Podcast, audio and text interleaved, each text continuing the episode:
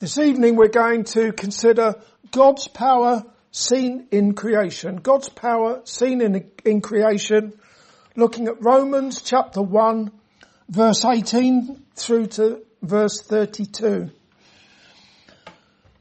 The last two verses of the passage that we looked at last week are, I think, pivotal to understanding how any of us natural born sinners can ever be acceptable to a holy and sin hating God.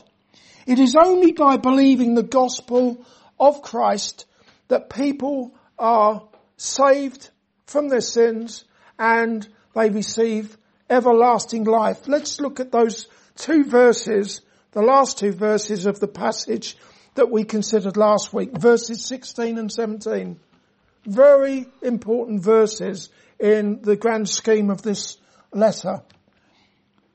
For I am not ashamed of the gospel of Christ, for it is the power of God unto salvation to everyone that believeth, to the Jew first, and also to the Greek. For therein is the righteousness of God revealed from faith to faith, as it is written, the just shall live by faith. All who believe live everlastingly in the righteousness of God, having abandoned all merits of their own. As the hymn writer said, not the labours of my hands can fulfil thy law's demands. Could my zeal no respite know? Could my tears forever flow? All for sin could not atone. Thou must save and thou alone. From chapter 1 verse 18, we're starting today at chapter 118. From that verse all the way through to the end of chapter 11, Paul expounded the truth that the gospel of Christ is the power of God unto salvation to everyone that believeth. It's a lot of chapters devoted to that truth, isn't it? It gives you some idea how important it is. We certainly won't be looking at all of that today. However, we shall be considering the remaining verses of chapter 1 in which Paul began to prove that without the righteousness of God that comes through faith in the gospel of Christ, all are condemned. If you can remember that all who believe the gospel have the righteousness of God, what we shall consider today by way of stark contrast is the unrighteousness of all who suppress the truth concerning God's creative power and who worship creatures instead of the creator God. Far from meaning salvation and everlasting life for them, it means damnation and everlasting destruction. Let's have a look at verse 18 in Romans chapter 1. For the wrath of God is revealed from heaven against all the ungodliness and unrighteousness of men who hold the truth in unrighteousness. If you underlined and highlighted righteousness in verse 17, the righteousness of God that is revealed in the gospel. That's what we all need, that righteousness. Highlight it, underline it, put it in bold print. What we're now looking at in bold print, highlight, underlined, all the rest of it, is the unrighteousness. Obviously that is something that is not good at all.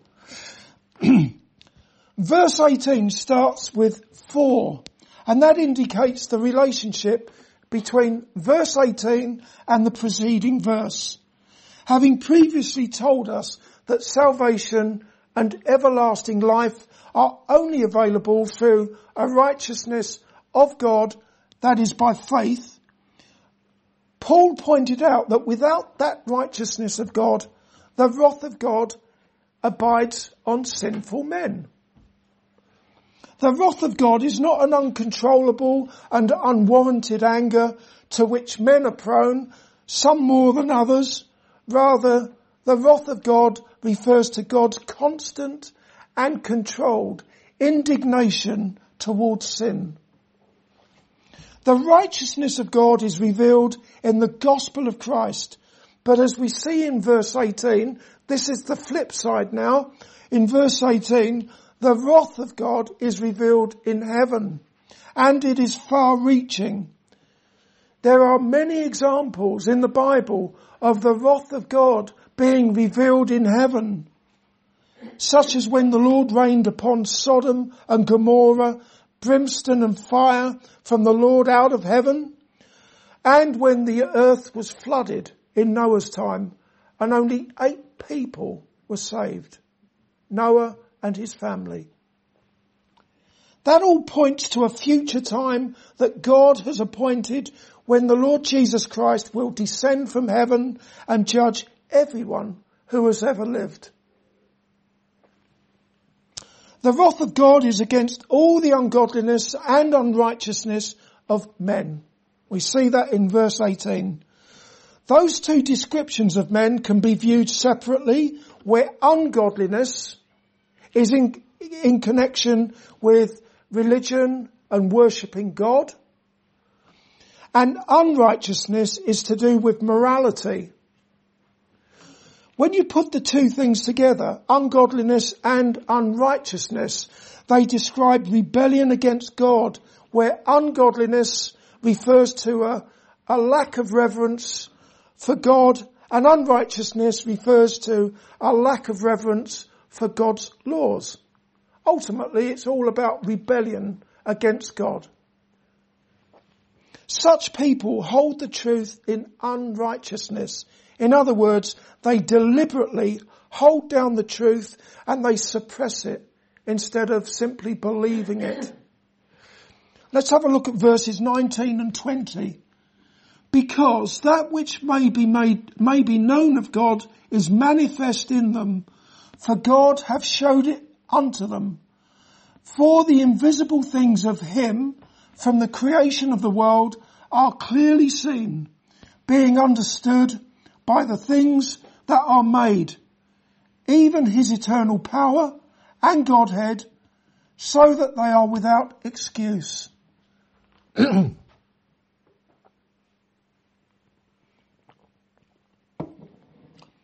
There's a lovely paradox in those two verses. The invisible or unseeable things of God are seeable in creation. The preserva- uh, in creation, in the preservation and in the government of our universe, we see the invisible power of God in creation. We see those things with our own eyes, and even though our understanding may be limited, there is plenty for us to see and understand in creation that ought to convince every one of us that of God and of His power so that men are without excuse. As it is written in Psalm 19 verses 1 through to 3, the heavens declare the glory of God and the firmament showeth His handiwork day unto day uttereth speech, and night unto night showeth knowledge. There is no speech nor language where their voice is not heard. Creation ought to make people seek God.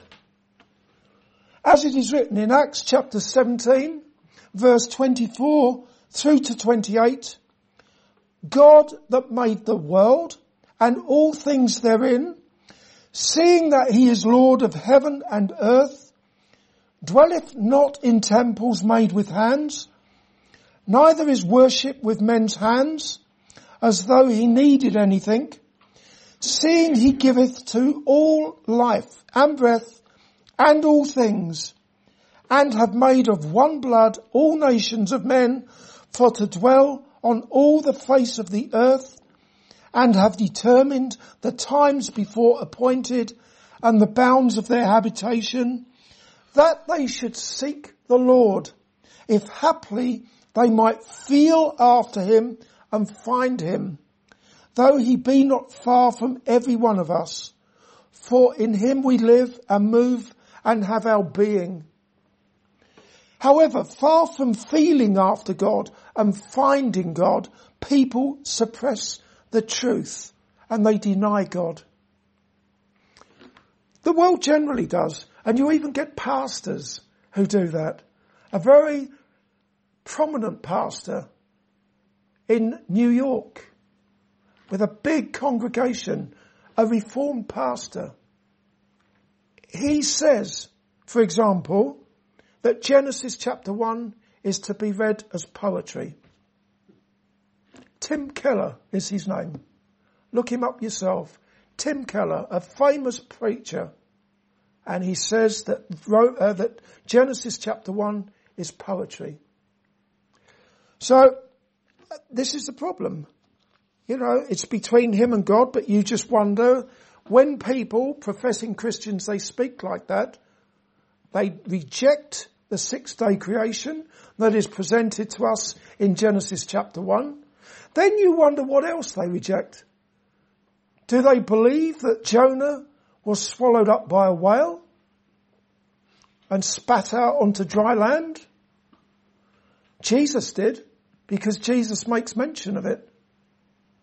And then when you follow it all through to a logical conclusion, do they really believe that God was manifest in the flesh? And do they really believe that the incarnate Son of God was nailed to a cross and lifted up to die. Because, you know, if that takes some believing, if you can't believe something simple for God, like that He created the heavens and the earth in six days, and do they actually believe that when people become Christians, they are made new creatures in Christ? Because for me, that is even more fantastic than creation itself. Making something out of nothing, as God did in creation, that's amazing. Only God can do that. But then to make a new creature in Christ out of sinful flesh, that's something else. You have to wonder what these people believe when they are selective like that. And a clear account of creation that is given to us at the beginning of the Bible, poetry.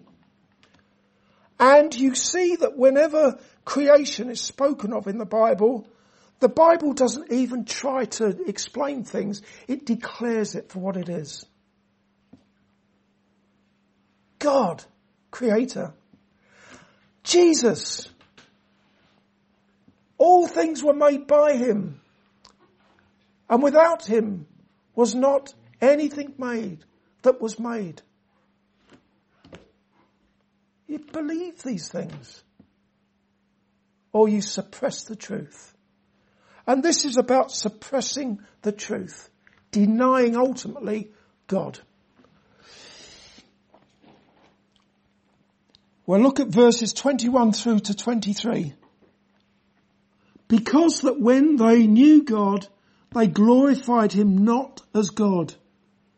Neither were thankful, but became vain in their imaginations, and their foolish heart was darkened. Professing themselves to be wise, they became fools, and changed the glory of the uncorruptible God into an image made like to corruptible man and to birds and four-footed beasts and creeping things. Everybody has good reason to thank God for his goodness towards them. For example, in Matthew chapter 5 and verse 45, Jesus said, He, that is God, God maketh his sun to rise on the evil and on the good, and sendeth rain on the just and on the unjust. Yet men still refuse to bow down before God. Clearly it is wrong when someone does not acknowledge and show appreciation and gratitude for the good that others have done for them. You might expect a thank you. You're not looking for it, but you kind of expect a thank you if you do someone some good.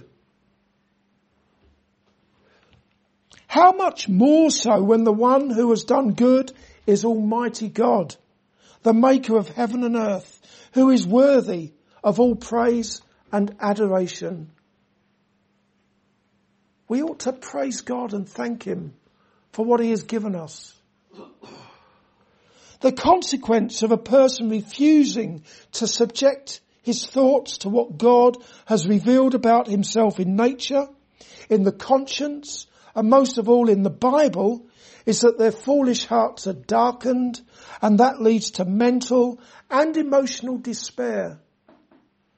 You'd be surprised how many people who suppress the truth about God suffer with mental anguish and physical sin. It impacts on all of these things. Also, we see, we shall see rather, in the remaining verses of chapter one, it leads to moral depravity when you suppress the truth about God.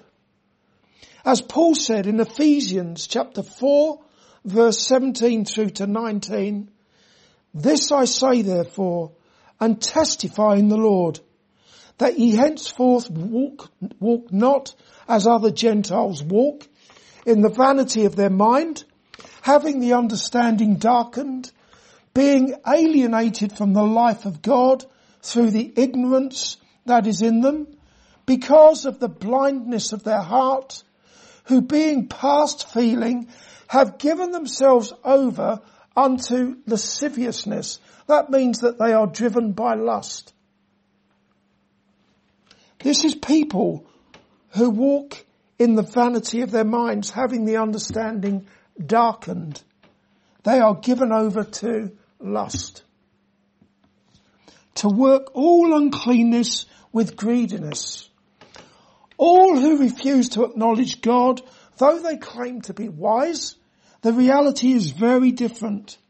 For example, in Psalm 115 verses 2 through to 8, it is written, Wherefore should the heathen say, Where is now their God? But our God is in the heavens. He hath done whatsoever he hath pleased. Their idols are silver and gold, the work of men's hands. They have mouths, but they speak not. Eyes have they, but they see not. They have ears, but they hear not. Noses they have, but they smell not. They have hands, but they handle not. Feet have they, but they walk not. Neither speak they through their throat. They that make them are like unto them. So is everyone that trusteth in them. You think, how ridiculous is it? How foolish can people be that they would worship carved idols, images made from wood. I've seen many, I've seen it many times when I lived in India. Little shrines all over the place and people bowing down before carved idols.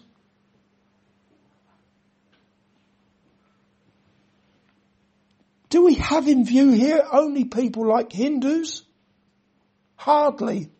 Sinfully foolish people on this island bow down and worship mortal and sinful human beings such as movie stars, football stars, pop idols.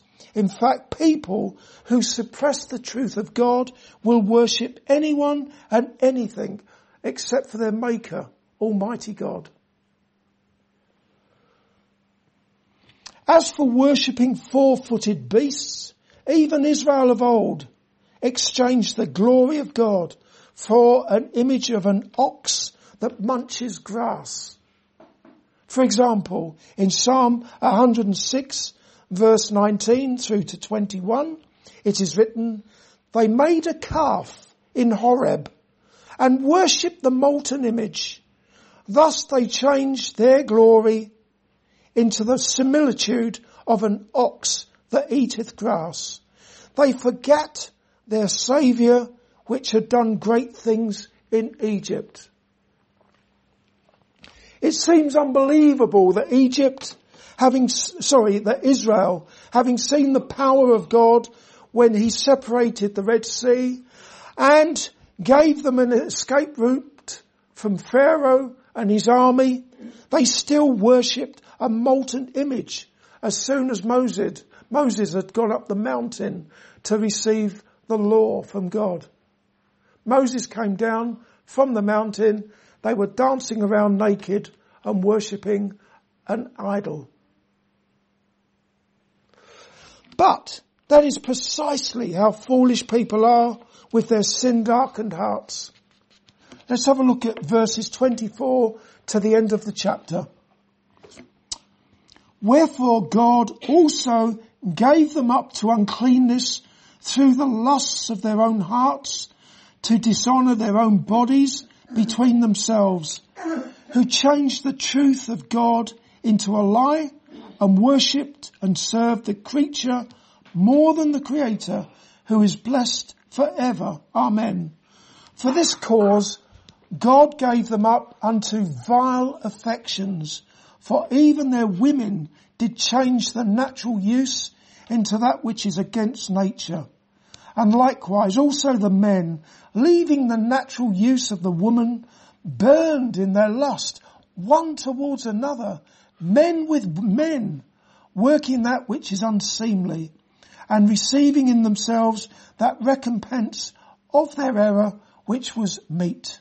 And even as they did not like to retain God in their knowledge, God gave them over to a reprobate mind to do those things which are not convenient, being filled with all unrighteousness, fornication, wickedness, covetousness, maliciousness, full of envy, murder, debate, deceit, malignity, whisperers, backbiters, haters of God, despiteful, proud, boasters, inventors of evil things, disobedient to parents, without understanding, covenant breakers, without natural affection, implacable, unmerciful, who, knowing the judgment of God, that they which commit such things are worthy of death.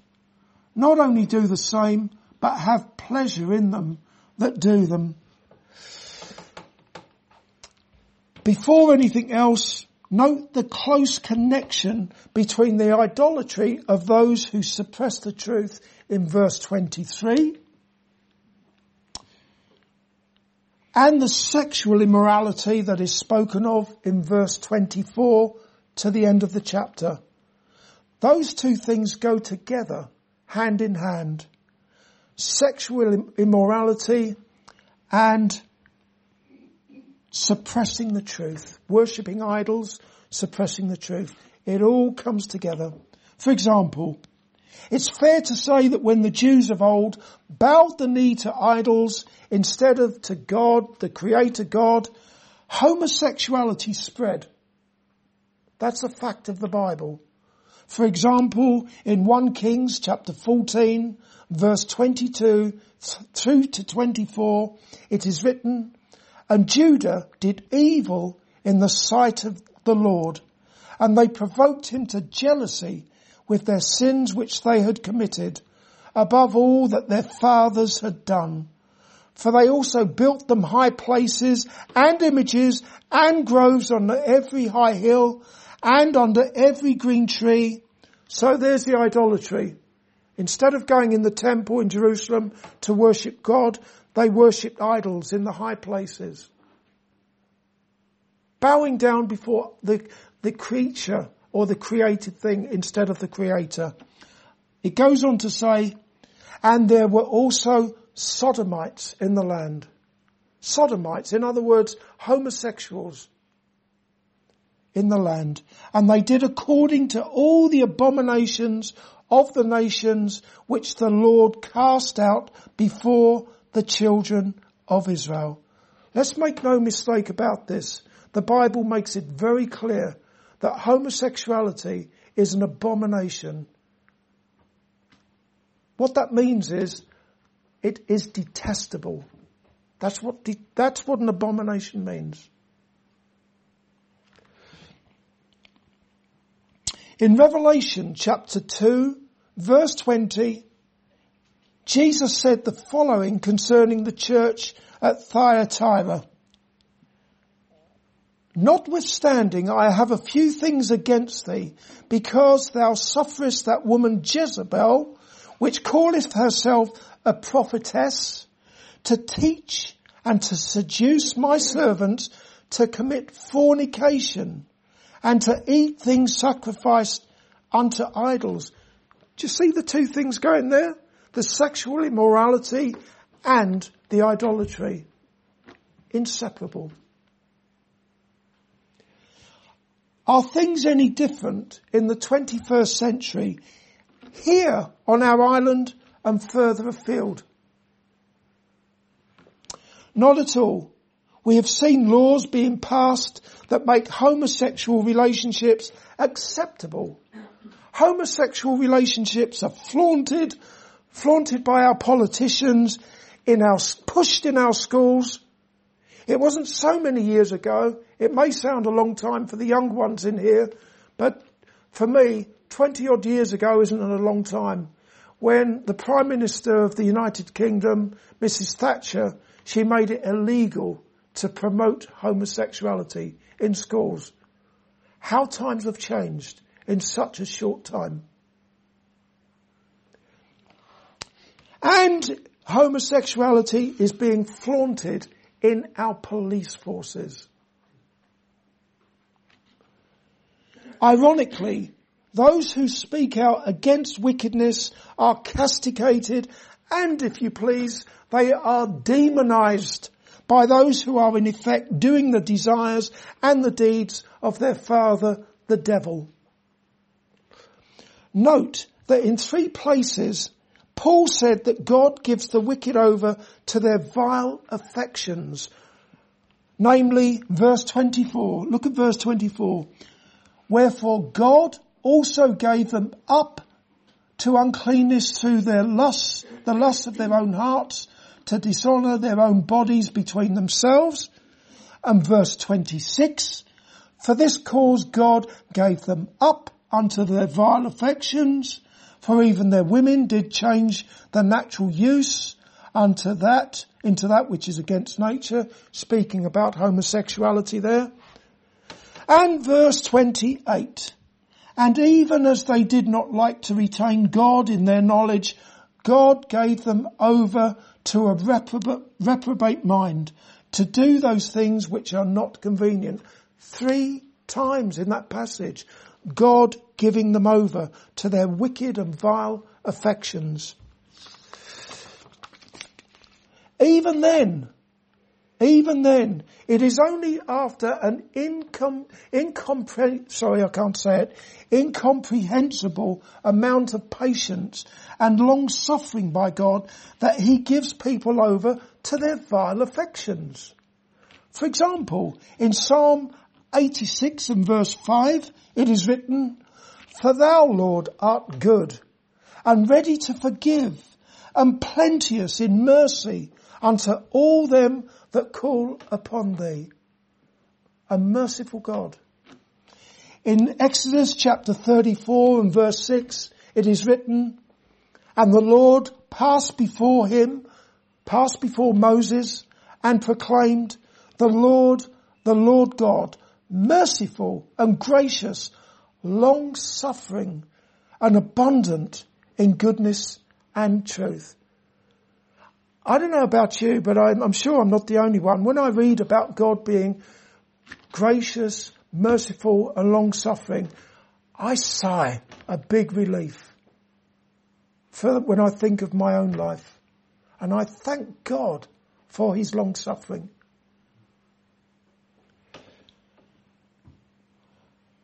With regard to the church at Thyatira, Jesus gave them time to repent of their idolatries and their accompanying fornications. An example of the long suffering of God. Finally, we've seen the unrighteousness of people who do not give thanks to God or even acknowledge His existence.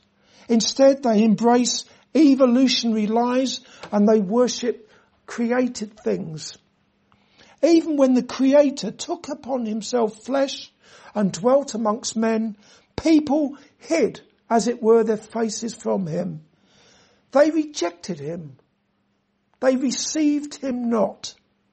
They despised him. The wrath of God is revealed from heaven against such people. Make no mistake about it. If you reject Jesus and his gospel, the wrath of God abides on you even now as I speak.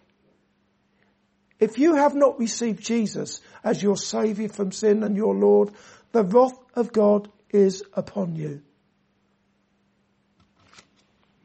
However, as has already been seen, salvation is found through faith in Jesus and his gospel. The fact of the matter is that Christ Jesus came into the world to save sinners. That includes people who have committed the most heinous sins, such as the things we've been considering this evening in verse 29 and verse 32. I haven't even gone through them. We'd be here all night if I went through all of those sins listed uh, in that passage. But you can see for yourself they are terrible sins, the most depraved sins. And Christ Jesus came into the world to save depraved people. For example, in Corinth, where Paul wrote this epistle, it was a city that was notorious for sexual immorality. So much so that in 1 Corinthians chapter 6 verses 9 and 10, Paul said to the Christians in Corinth, do you not know that the unrighteous will not inherit the kingdom of God? Do not be deceived. Neither fornicators, nor idolaters, nor adulterers, nor homosexuals, nor sodomites, nor thieves, nor covetous, nor drunkards, nor revilers, nor extortioners will inherit the kingdom of God. That's what he said to them. But Paul went on to say, and such were some of you. But you were washed, but you were sanctified, but you were justified in the name of the Lord Jesus and by the Spirit of our God. Do I hear an amen to that? Therefore, by the grace of God, their faith in Jesus and His gospel saved them from all of those terrible vices. A Christian is someone who says, or at least ought to say, there go I but for the grace of God. If that is not you, repent, believe the gospel of the Lord Jesus Christ for your salvation and for everlasting life. Be washed and cleansed of your sins in his precious blood and be clothed in his righteousness. Amen.